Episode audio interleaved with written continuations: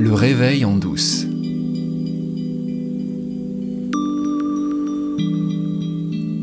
Bienvenue dans ce nouvel épisode où il va être question du libre arbitre, le sacro-saint libre arbitre.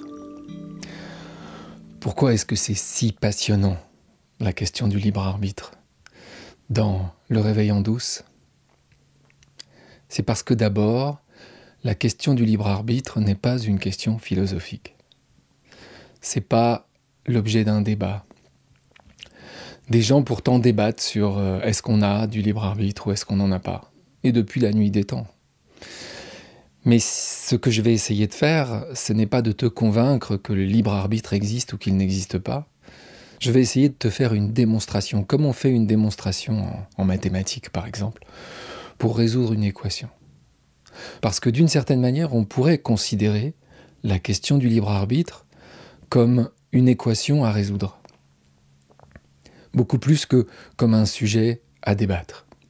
Et comme pour la plupart des sujets que j'aborde dans ce réveil en douce, on peut l'examiner d'une façon expérimentale plutôt que de l'examiner d'une façon intellectuelle. Et donc, c'est dans cette aventure-là que je vous emmène pour cet épisode et peut-être pour quelques autres épisodes. Encore une fois, je vous ai dit que je n'avais pas de plan, que je ne savais pas à l'avance de quoi j'allais parler, ni comment j'allais en parler, et que je me laissais guider à l'intuition. Pourquoi est-ce que le libre arbitre est une question aussi fondamentale ? C'est plus qu'une bretelle d'accès à l'autoroute du réveil en douce. On est sur l'autoroute, mais vraiment en plein milieu de l'autoroute, en vitesse de croisière, quand on aborde la question du libre arbitre. Parce que la question du libre arbitre et la question « qui suis-je » en fait, c'est le pile et le face de la même pièce. Vraiment. Alors à la fin de l'épisode précédent, j'ai dit que évoquer la question du libre arbitre, ça énervait les gens. Ça énerve pas tout le monde évidemment, mais je sais qu'il y a des gens que ça énerve.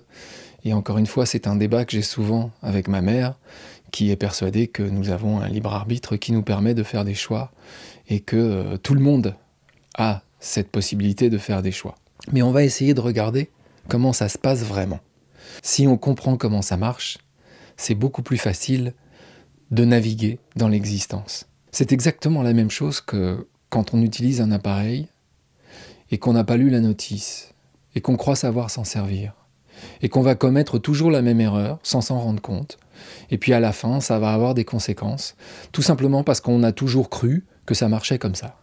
Et il y a des choses qui pour nous sont acquises, qui sont des questions qu'on ne se pose jamais, et qu'on aurait bien intérêt de se poser, comme les deux poissons dans l'histoire de David Foster Wallace que je vous ai raconté dans un épisode précédent, et qui se demandent qu'est-ce que c'est que l'eau.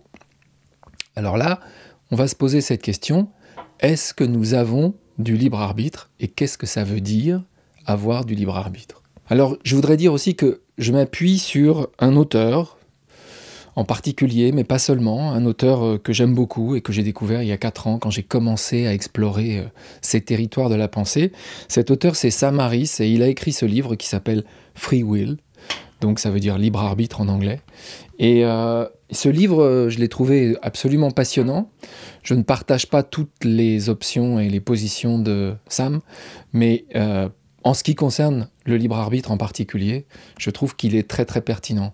Et depuis ce livre, il a refait un point sur la question du libre arbitre dans l'application qu'il a créée, parce que Sam Harris, c'est une sorte de leader d'opinion aux États-Unis. C'est quelqu'un qui a une très grosse audience, qui a un podcast et qui a aussi créé une application de méditation guidée qui s'appelle Waking Up.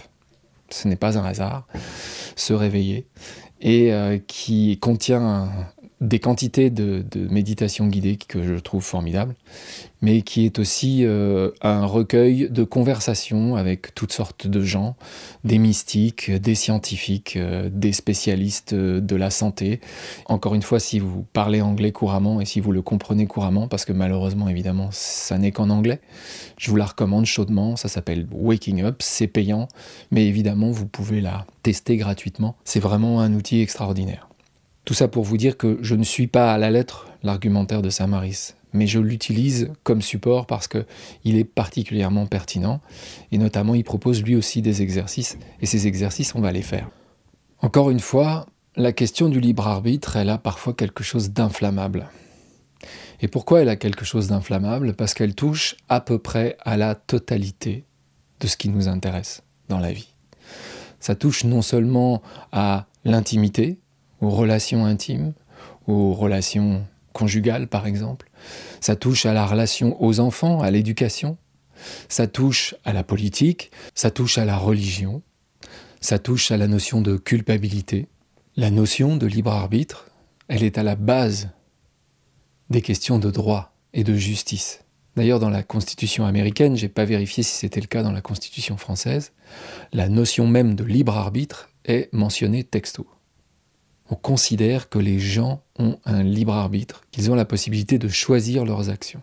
Et derrière, évidemment, encore plus loin, encore plus profondément, il y a la notion du bien et du mal, et de notre rapport au bien et au mal, et de notre possibilité de choisir entre le bien et le mal. Bref, ça touche à peu près à tout ce que l'on considère comme humain. La question du libre arbitre, comme la question de qui je suis, c'est quelque chose qui est fondé sur une croyance. Dans ces courants de la pensée qui m'intéressent, on a coutume de considérer le « moi » comme le père ou la mère de toutes les croyances. On croit être un sujet, le sujet conscient, qui peut influer sur le cours de son existence. Sur quoi repose notre illusion du libre arbitre ?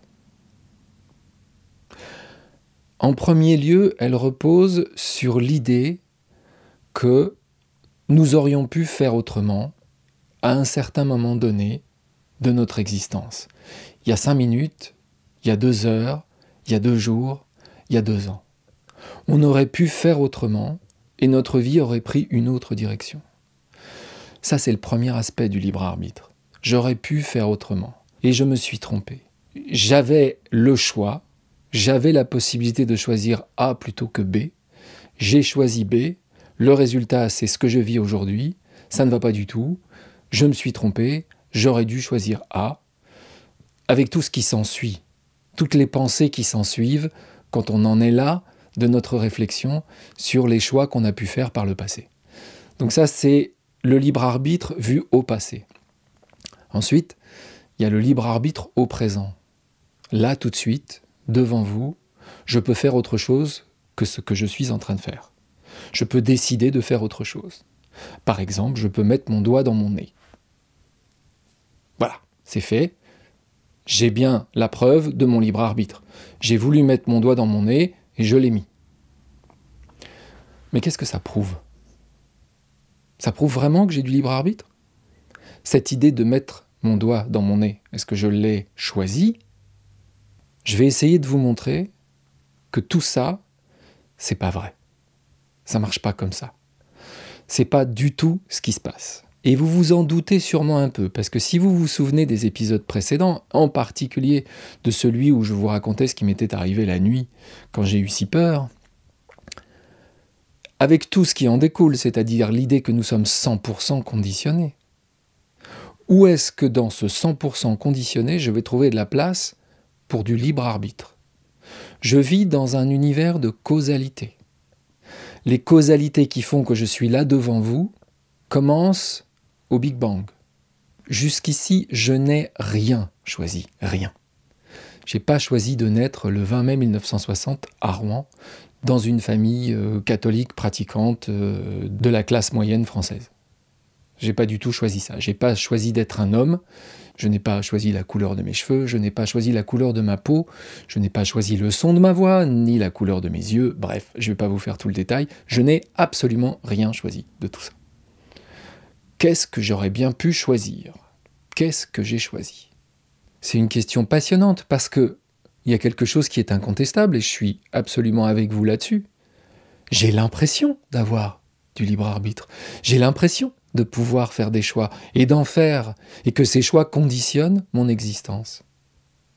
Au point où parfois, faire ces choix me tétanise. C'est bien la preuve qu'il faut que je choisisse et que j'ai le libre arbitre de choisir ce que je veux.